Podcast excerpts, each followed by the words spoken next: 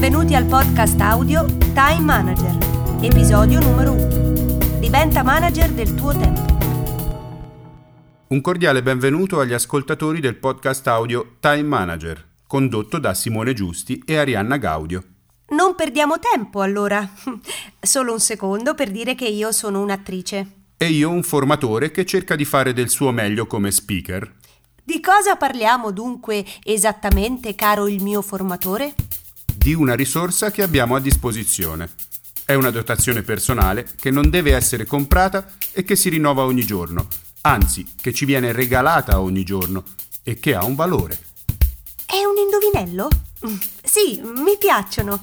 Sai qual è l'animale che di mattina ha due zampe di... L'uomo, ma non divagare.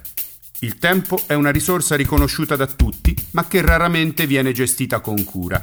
Tutti ripetono ossessivamente che il tempo è tiranno e sono tantissimi i modi di dire e i proverbi in questo senso. Chi ha tempo non aspetti tempo. Uh, tempus fugit.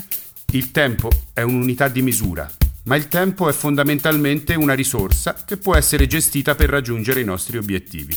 Ha a che fare con la programmazione del lavoro e in generale della vita quotidiana. Alla gestione del tempo sono legate profonde forme di disagio, come lo stress e l'ansia, e alla fine sono legati anche il successo o l'insuccesso delle nostre attività. Mm, prova a spiegarmi meglio. All'inizio della giornata o della settimana abbiamo una dotazione di tempo che viene impiegata in varie attività. Dormiamo, mangiamo, ci spostiamo nel traffico, lavoriamo, torniamo a casa e ci dedichiamo alla famiglia, ai figli, agli amici. Spesso faccio più cose contemporaneamente così risparmio tempo, giusto, no? Non è detto e non è sempre vero. Dipende dalle cose che fai in contemporanea e dalla tua capacità di essere efficiente e produttiva. Una delle grandi questioni nella gestione del tempo è proprio legata a questo.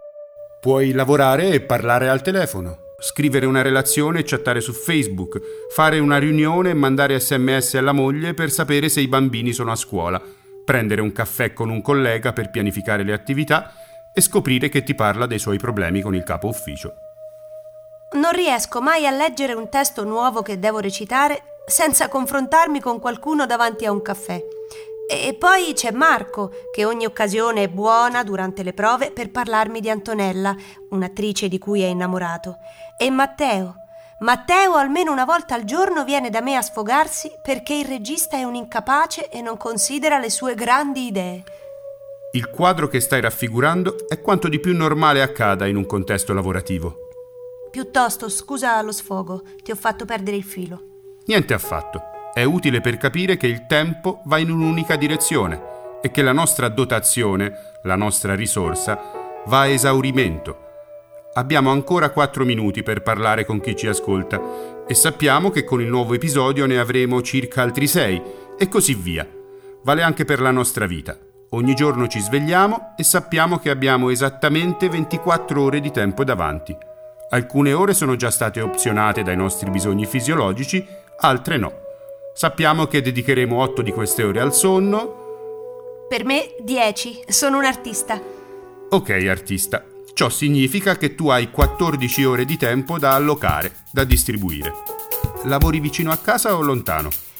Vivo a Roma e mi ci vuole un'ora per arrivare a teatro e parcheggiare e altrettanto quando torno a casa.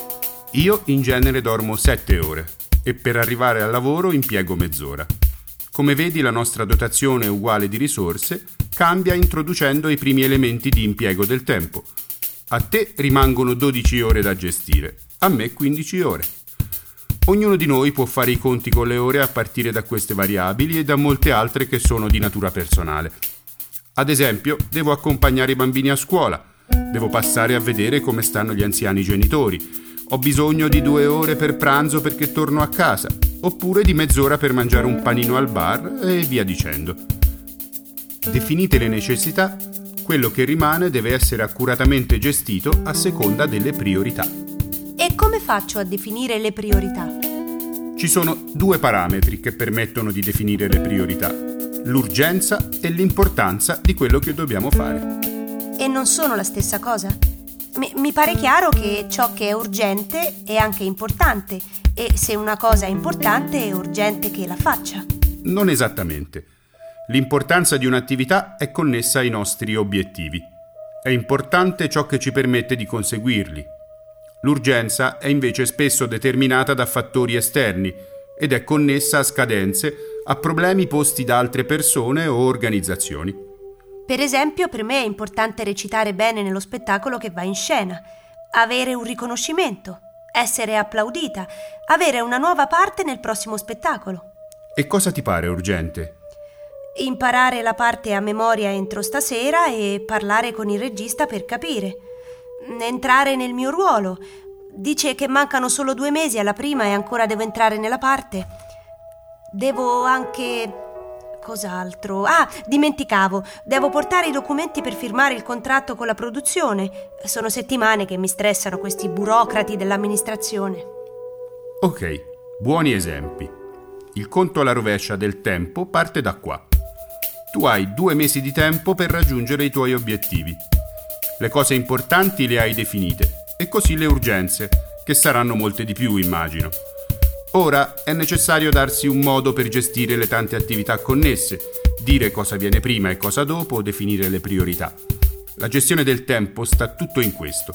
Individuare le necessità, come dormire, mangiare, eccetera, valutare il tempo residuo disponibile e inserire in questo tempo le priorità che sono definite dall'urgenza e dall'importanza. Ci sono cose che sono urgenti ma poco importanti, altre che sono molto urgenti e molto importanti, altre ancora che non sono né urgenti né importanti. Diamo a tutte le attività che programmiamo un bollino di priorità, secondo queste due dimensioni, ed abbiamo il programma della giornata e della settimana. Fammi capire meglio. Imparare la parte a memoria per stasera come lo colloco? Prova a pensare in termini di cosa succede se non lo faccio? Mm, se non lo faccio, le prove stasera le facciamo lo stesso. Leggo il copione e andiamo avanti.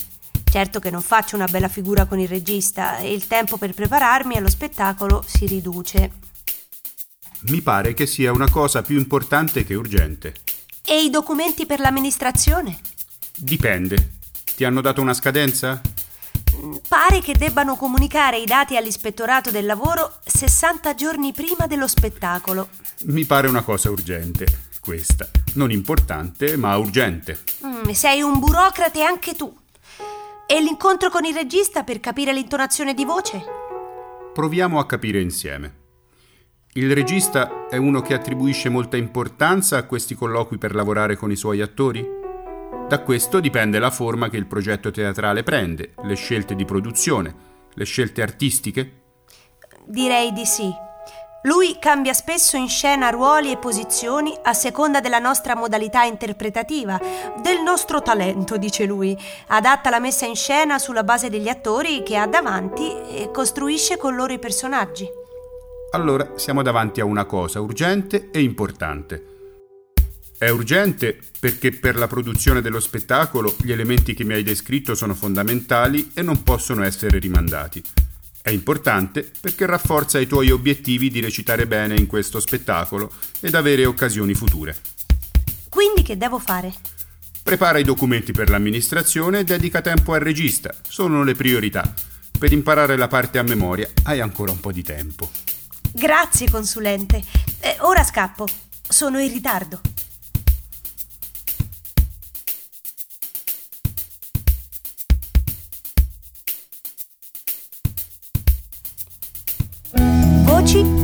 Arianna Gaudio e Simone Giusti.